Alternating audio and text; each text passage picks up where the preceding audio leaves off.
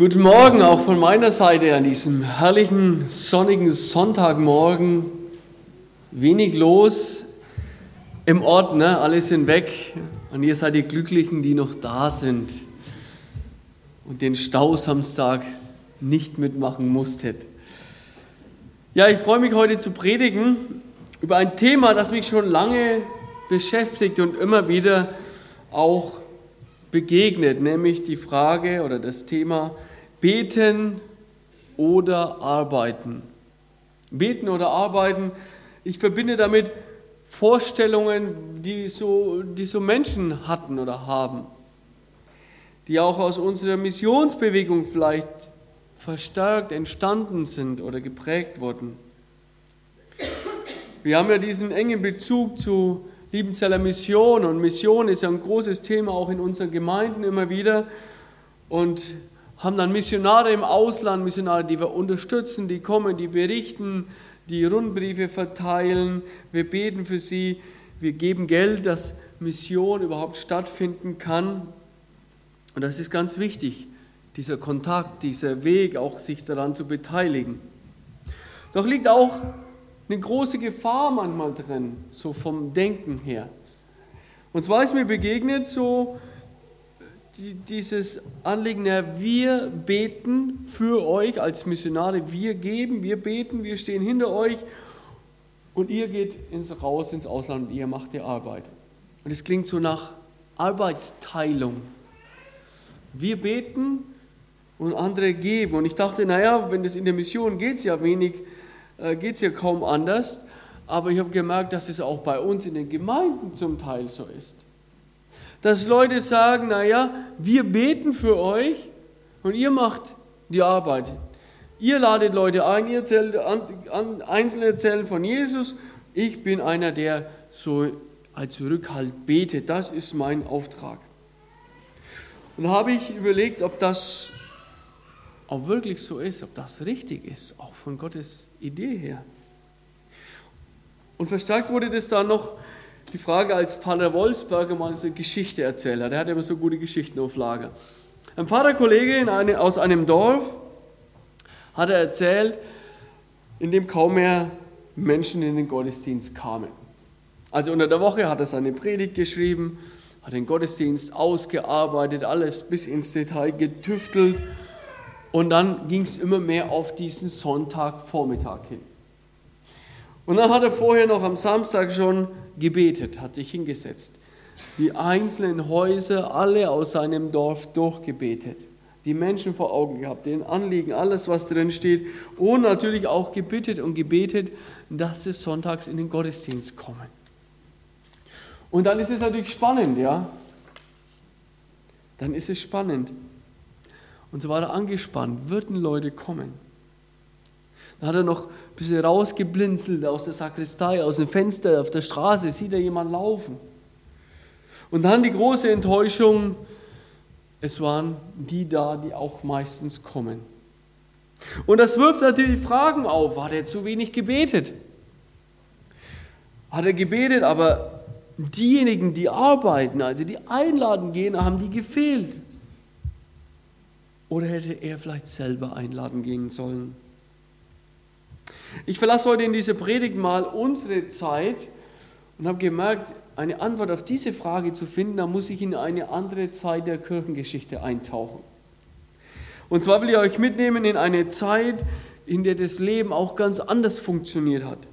Nicht so strukturiert, wie wir es heute kennen. Wir, wir teilen ja alles ein. Es ist Sommerzeit, sechs Wochen Ferien, Urlaubszeit. Ne? Dann gehen wir wieder schaffen und auch der Tag ist so durchstrukturiert. Ne? Dann gibt es die Zeit, wo man arbeitet, dann ist äh, Familienzeit, dann schläft man, also alles so durchstrukturiert. Familie, äh, Gemeindezeit vielleicht noch. Und so trennen wir vieles auseinander. Aber ich will euch mitnehmen in eine Zeit, in der das gar nicht so richtig möglich war, von den äußeren Umständen schon gar nicht. Ich will euch mitnehmen in die Anfänge des Mittelalters und ein bisschen zuvor. Wisst ihr, unsere Geschichte des Christentums ist immer geprägt von so Wellenbewegungen, immer von dem Auf und Ab. Und in der Zeit war so eine Abwärtsbewegung sozusagen. Das vierte Jahrhundert, Kaiser Konstantin, durch ihn wurde das Christentum auf einmal prägend in den Mittelpunkt gestellt. Unglaublich viele Menschen sind auf einmal in die Gemeinden geströmt. Die waren voll. War nicht eine tolle Sache, ne? Volle Häuser überall wollten die Leute oder mussten oder, oder kamen jetzt. Aber jetzt war es so, dass viele von denen sich als Christen bezeichnet hatten, aber da ist in ihrem Herzen nichts passiert.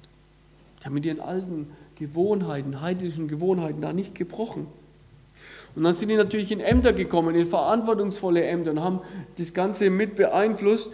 Und dann ist dieser geistliche und moralische Zustand der ganzen Kirche in eine Abwegs Abwärtsbewegung gegangen. Und jetzt ist interessant, dass Gott sich da nie zufrieden gibt damit. Sondern wenn was mit nach unten geht, dann fängt meistens eine Gegenbewegung an. Und oft sind es Einzelpersonen, die das anstoßen. Einzelpersonen, die eine Bewegung anstoßen und die nicht kontrollierbar ist, die nicht in der klassischen Kirche ist, die nicht kontrolliert oder bevormunden, sich bevormunden lässt, sondern eine Bewegung meistens, die von den Wurzeln her was Neues reinbringt. Und so war es damals auch. Einzelne Christen haben sich damals zurückgezogen aus der Gemeinde, aus dem Ort, wollten in die Stille gehen, sind irgendwo in den Wald, am Stadtrand, bisschen weg, in Höhlen irgendwo gegangen und haben Zeit für sich alleine gesucht. So Einsiedler waren das sozusagen. Aber der Weg war noch so nahe, dass sie noch Kontakt hatten mit der Gemeinde, aber auch später zum Teil gab es welche, die sich komplett zurückgezogen hatten. Und es war eine Reaktion auf die Verweltlichung des Glaubens der Gemeinde. Sie wollen sich neu besinnen auf das Zentrum, auf das, was Jesus zu sagen hat. Und wie es dann so oft ist, dann ist es ja spannend, wisst ihr? Wenn da drüben im Wald, man weiß, da haust ein oder zwei Personen, dann ist es ja hochinteressant, ja. Auf jeden Fall sind da Leute hingegangen und haben mit denen geredet und haben gemerkt, das ist ja ganz interessant. Das sind ja hochinteressante Personen und die haben was zu sagen. Und Leute sind mit ihren Fragen hingegangen, haben Ratschläge gesucht und dann kam da eine ganz neue Bewegung auf. Und teilweise haben sich diese Einsiedler wieder getroffen, so kleine Kolonien gegründet und somit ist damals das Mönchstum entstanden. Und die hatten die Fragen, wie leben wir denn jetzt zusammen? So Einsiedler, 10, vielleicht 15. Wie sieht überhaupt ein Leben als Christ aus? Wie wollen wir uns von Jesus prägen lassen? Wie strukturieren wir unseren Tag? Und wenn dann ein paar da sind, dann ist es ja auch mal wichtig, dass einer einen Kopf bildet, Verantwortung übernimmt.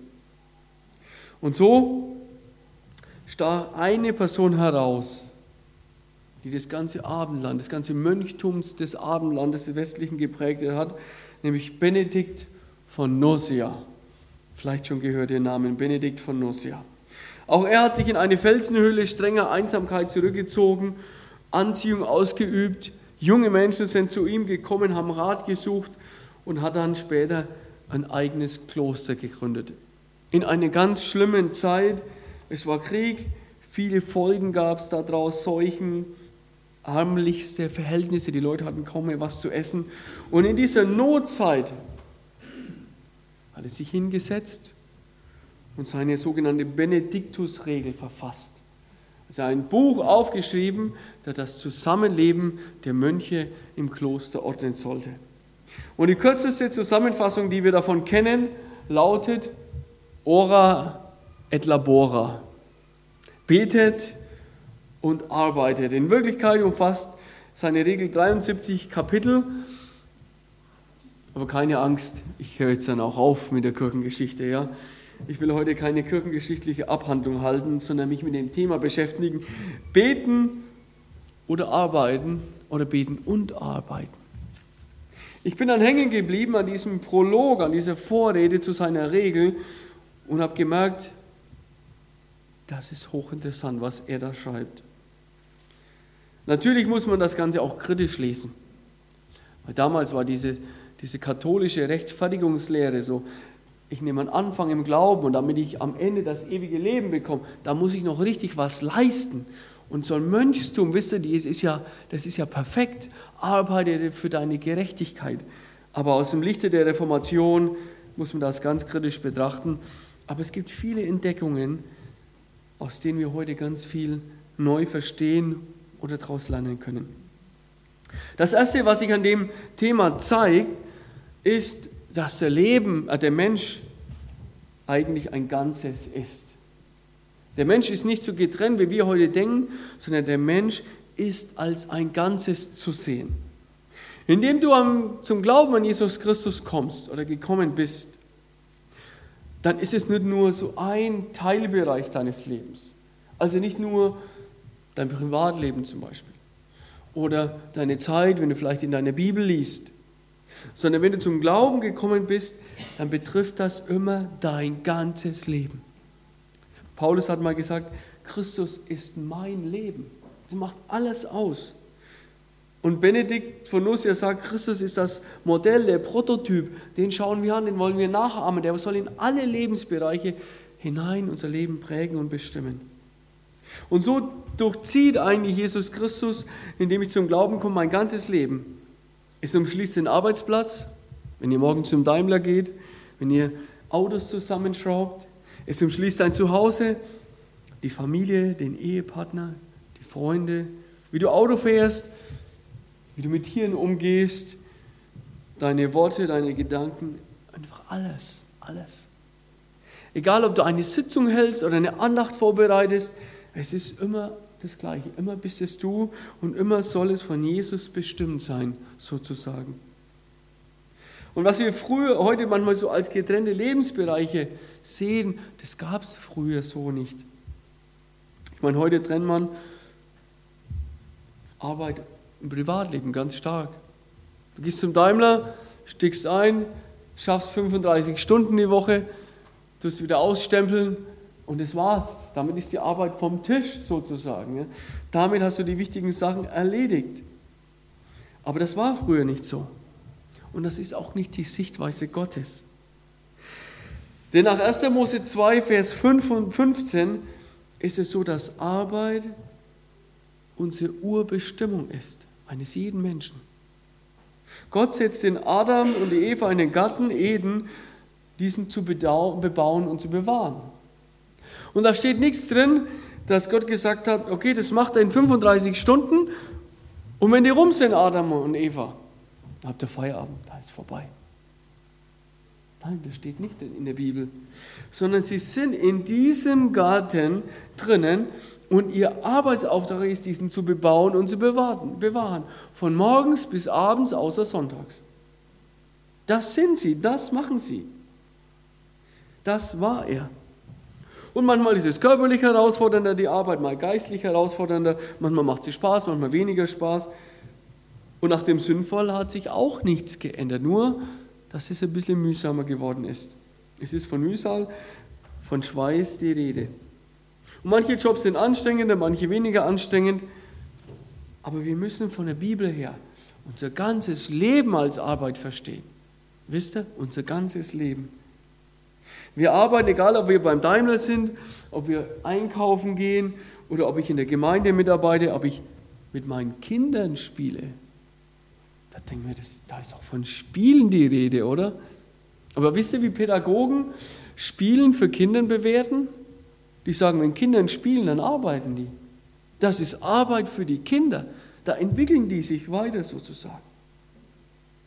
Und deswegen können wir nicht sagen, wir beten für euch und ihr arbeitet, sondern das ist unsere aller Bestimmung zu arbeiten. Das soll uns ausmachen. Das macht uns auch aus. Es gedanklich so zu trennen, das ist nicht Gottes Idee. Es gehört zum Menschen ganzheitlich dazu. Und vom Mittelalter her, da war das natürlich viel offensichtlicher. Da war ja jeder den ganzen Tag beschäftigt körperlich beschäftigt, um überhaupt überleben zu können. Da ist nicht der Mähdrescher, wie jetzt, wie wir sehen, ne, da mal auf und runter gefahren und hat dann für alle das Getreide geholt. Da musst du selber schauen, wie du irgendwie was zum Essen bekommst und anbaust. Und im Kloster haben die Mönche auch nicht nur gebetet und irgendwelche Schriften abgeschrieben oder gelesen. Nein, die haben gearbeitet.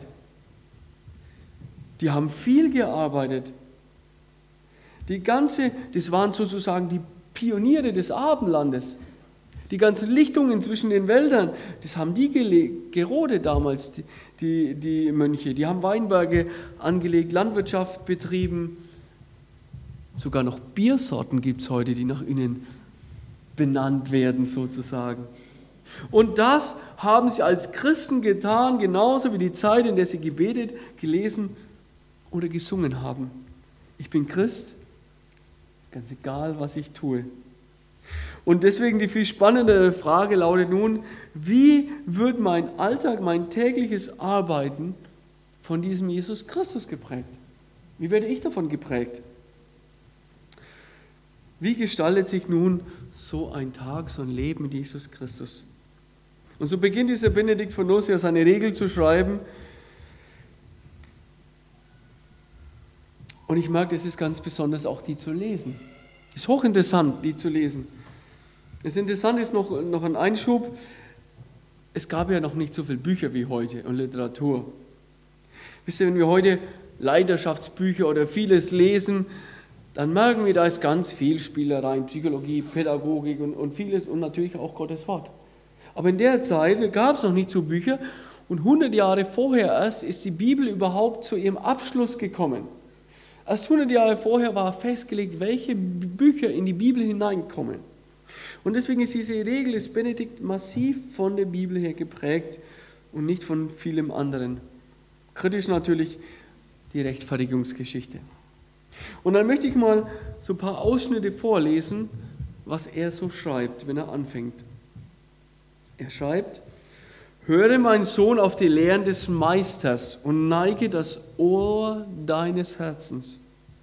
Nimm die Ermahnung des gütigen Vaters mit dem gütigen Vater ist Jesus Christus gemeint. Nimm die Ermahnungen des gütigen Vaters willig an und erfülle sie in der Tat. Hörte mein Sohn, ich wiederhole nochmal, auf die Lehren des Meisters und der Meister bleibt unbestimmt, interessanterweise. Und neige das Ohr deines Herzens, nimm die Ermahnung Jesu Christi willig an und erfülle sie in der Tat. Spannend ist vor allem, diese Aussage, neige das Ohr, ne, Ohr haben wir hier, deines Herzens. Neige das Ohr deines Herzens. Und damit ist eine Grundhaltung der Demut gemeint, wenn Jesus sagt in Matthäus 11, 29, lern von mir, denn ich bin sanftmütig und von Herzen demütig. Und dann macht nochmal Jesus auch deutlich, es geht um den ganzen Menschen. Es geht um einen leibseelischen Menschen. Es geht um eine Spiritualität des Herzens.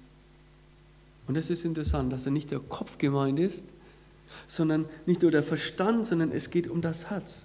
Und das ist ein riesengroßer Unterschied.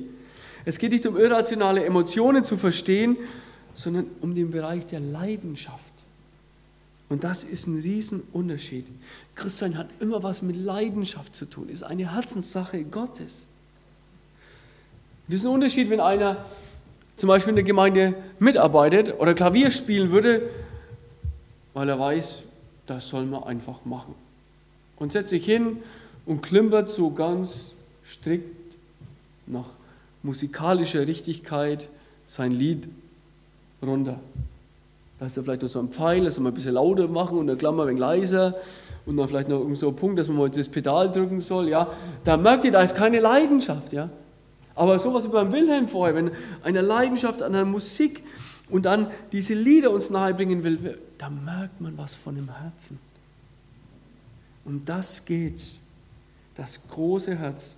Aber nicht nur jetzt hören und was aufnehmen, sondern auch das Ganze umsetzen. Und deswegen nennt er die Sache ora et labora, bete und arbeite. Nicht bete oder arbeite, bete und arbeite. Und deswegen mein zweiter Gedanke, das Hören, das Beten, darum geht es auch ganz stark. Höre, mein Sohn, neige das Ohr deines Herzens. Nimm die Ermahnungen von Jesu Christi willig an. Und dann sagt er vor allem, wenn immer du etwas Gutes zu tun beginnst, erflehe von ihm in inständigem Gebet der möge es doch vollenden. Und es ist interessant, wie er Beten hier versteht. Beten nicht als Abladen, beten nicht als Gott volltexten, beten nicht meine Bitten und alles da vor Gott bringen, sondern beten als ein Hören, als die Ohren aufspannen. Die Aufforderung zu hören, wisst ihr, das durchzieht die ganze Bibel. Im Alten Testament, im fünften Buch Mose, sagt Gott, höre Israel, höre, der Herr ist unser Gott, der Herr allein. Und jetzt, was sollen wir tun? Du sollst den Herrn, deinen Gott, lieben von ganzem Herzen, von ganzer Seele und, ganzen, und all deiner Kraft. Und das wird von Jesus wiederholt. Hören, um das geht's. Lieben bedeutet zu hören, was Jesus zu sagen hat. Wer mich liebt, der wird meine Gebote halten, sagt er. Aber wie soll ich die halten, wenn ich nicht weiß, wie das auch so aussieht? Wie das konkret aussieht? Bei Gelegenheiten wird es ja viele geben, jeden Tag. Vom Beten und Hören habt ihr sicher schon in vielen Predigten gehört, vermute ich. Aber das Besondere an diesem Mittelalter jetzt ist nochmal das Anliegen, wir möchten uns irgendwie Hilfen schaffen, dass das Realität wird. Also nicht irgendwie nur die Haltung haben, wir möchten beten und dass wir jetzt mit unserem Leben was verändern, sondern wir möchten Christ sein, mit Ernst und Eifer leben, nicht aus einem Zwang heraus, sondern ganz echt. Und dann müssen wir irgendwie finden, Zeit finden. Zeit finden zum Hören. Zeit mit Jesus haben. Zeit, wo wir unsere Ohren aufschließen können. Aber nicht nur hören, und das mache ich dann noch konkret nachher, sondern drittens, wir wollen es auch leben. Wir wollen uns nicht nur den Kopf voll stopfen mit Bibel und Wahrheiten und was Gott so denkt, sondern wir wollen es umsetzen. Wir wollen es leben, weil Arbeit ist unsere Bestimmung. Und Christus ist ja durch dich und durch mich immer gegenwärtig in dieser Welt, egal wo du bist, immer und überall. Egal, ob ich beim Daimler am Band stehe, in der Kita arbeite, im Verein bin, zum Kunden gehe, morgens in die Schule laufe, ins Freibad gehe, beim Zeltlager bin, in den Urlaub fahre, immer, immer bin ich als Christ das. Immer. Und automatisch werde ich eine Wirkung auf mein Umfeld haben. Entweder eines, das irgendwas von Jesus hinterlässt, oder vielleicht auch einen schlechten Eindruck. Wisst ihr? Und da können die Menschen an mir vielleicht Jesus erkennen, entdecken oder sagen, ja, und der will Christ sein. Kennt ihr diesen Satz? Den gibt es nämlich auch, ja. Und deswegen das große Anliegen von Benedikt, wie kann Jesus Christus mein Leben prägen? Wie kann mein Arbeiten, mein Sein von Jesus her werden? Und so schreibt er, an dich richte ich nun mein Wort, wer immer du bist, ihr Sindelfinger zum Beispiel. Wenn du dem Eigenwillen entsagst und die starken, glänzenden Waffen des Gehorsams ergreifst, um Christus, dem Herrn, dem wahren Gott zu dienen, vor allem, wenn immer du etwas Gutes zu tun beginnst, erflehe von ihm, in inständigem Gebet, er möge es doch vollenden. Also dieses Anliegen, im Gebet zu sein, das war da. Und unsere Beobachtung ist, meine Beobachtung ist, dass dieses Arbeiten, also dass man so einen Tag da durchläuft und da reingeht und was schafft und was gestaltet und sich um seine Kinder kümmert, dass das läuft automatisch. Da musst du gar nichts für machen. Ne? Ihr werdet heute nach Hause gehen und ihr werdet heute auch noch Dinge machen. Und es wird euch keiner anordnen müssen, das werdet ihr einfach tun. Und spätestens, wenn der Magen so massiv knurrt, wie nachher das der Fall sein wird, werdet ihr irgendwie initiativ werden. Aber das Hören ist die große Herausforderung. Das Hören. Und das will ich jetzt noch ein bisschen konkret machen. Wenn Christus mein Leben prägen soll, dann passiert das nicht automatisch, sondern ich brauche Zeit zum Hören. Zeit zum Hören. Und Benedikt hat damals beobachtet, das geht nicht einfach so. Und deswegen haben sie angefangen, ihren Tag durchzustrukturieren. So gab es feste Zeiten, in denen gebetet wurde. Und die Folgen von damals kann man heute noch beobachten. Wenn ihr vielleicht morgens zwischen sechs und sieben im Bett läutet und in eurer Umgebung irgendwie Kirchenglocken habt, die nicht so ganz weit weg sind dann merkt ihr manchmal, da läuten die manchmal wie Sturm, ja. Da fragt man sich, was ist denn jetzt da los morgens, ja? Müssen die da den Rost wegklopfen oder die Dinge mal wieder durchschmieren oder, oder die neu äh, stellen, dass sie richtig, richtig läuten, ja? Also nicht nur nach den Uhrzeiten, sondern ab und zu wie so ein Sturm läuten. Und was ist das? Und mittags nochmal und abends vielleicht nochmal. Das hat was zu tun, dass wir an Gebetszeiten erinnert werden. Morgens ist es ein Morgenläuten, wo alle Leute erinnern sollen, mal stehen bleiben, mal auf Gott hören, mal beten. Und mittags auch vielleicht stehen bleiben und hören. Und jeder, der sich mal mit dem Thema beschäftigt hat, wie höre ich mehr von Gott, wie kommt mehr von Jesus in mein Leben hinein, der, der merkt, ich muss mein Leben irgendwie strukturieren. Das funktioniert nicht anders. Ich muss irgendwie Zeiten finden, an denen ich mich erinnern lasse, an denen ich zur Ruhe komme, an denen ich diese großen Störungen der heutigen Zeit mal auf die Seite schiebe. Das, Handy, das ist die große Herausforderung unserer Zeit, mal zur Ruhe zu kommen. Ne? Da stehst du morgens auf, da kannst du schon Morgenradio anmachen, Morgenfernseher, dein Handy bimmelt, die Zeitung liegt vor der Haustür. Da kannst du schon mal bis du eine Stunde aus dem Haus bist, dich vollballern lassen mit allem, was in der Welt irgendwie funktioniert und läuft. Das kannst du machen. Und das ist, das ist nicht unüblich. Aber Zeit zur Stelle zu finden, mal Ruhe zu haben, dann, wenn du noch Kinder hast, noch schwieriger und dann morgens deinen Tag zu starten und ich will hören, was Gott mir zu sagen hat. Und ich fand es so klasse, von diese Bibelverse mit der, mit der Musik in Verbindung zu hören. Diese Verse zu hören und dann, so funktioniert das ja zum Teil. Und zu hören und sagt Gott mir jetzt vielleicht was dadurch für meinen heutigen Tag. Und jetzt zu hören und heute Abend vielleicht nochmal zu hören, was Gott mir zu sagen hat. Und das ist die große Herausforderung unserer Zeit. Und das hat Benedikt angefangen damals und viele andere auch, zu leben und zu strukturieren. Und wir aus unserer Geschichte haben das auch immer wieder getan. Und deswegen auch diese Betonung einer stillen Zeit am Morgen, weil das sonst untergeht. Und vielleicht ein Abreißkalender am Mittagstisch, weil das sonst untergeht. Und wenn wir das nicht haben, dann, dann, dann schaffen wir uns durch einen Tag und morgen am Abend, ich habe gearbeitet wie ein Blöder, aber wo war mal das Hören? Deswegen beten und hören. Und ich dachte dabei an die Sommerszeit. Es ist ja alles ein wenig ruhiger, weniger Hektik. Und es ist auch so eine Zeit, wo man dann manchmal sich auch neu sortieren kann, wenn man im Urlaub ist. Und vielleicht seine Gewohnheiten mal wieder überdenken kann. Nicht mit dem Jahreswechsel beginnt die große Veränderung, nein, mit September, wenn die Schule anfängt, dann ist die große Veränderung jedes Jahr neu meistens da. Und wenn ich nach dem Urlaub, nach einem großen Sommerurlaub wieder zurück an die Arbeit gehe, dann geht alles wieder rein. Und vielleicht jetzt eine Chance im Sommer,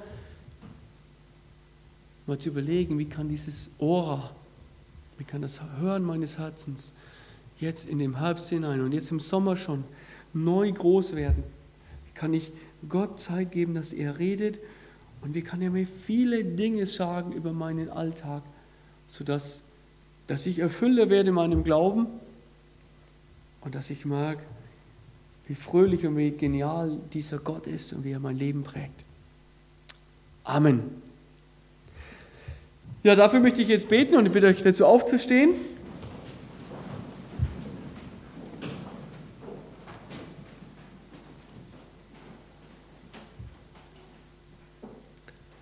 Und ich danke dir, Jesus Christus, dass du ein Gott bist, der nicht ganz weit weg ist, sondern der da ist. Und ein Gott ist, der redet. Der redet durch die Bibel, durch Gebet, durch, durch Gedanken, durch Impulse, durch so viel.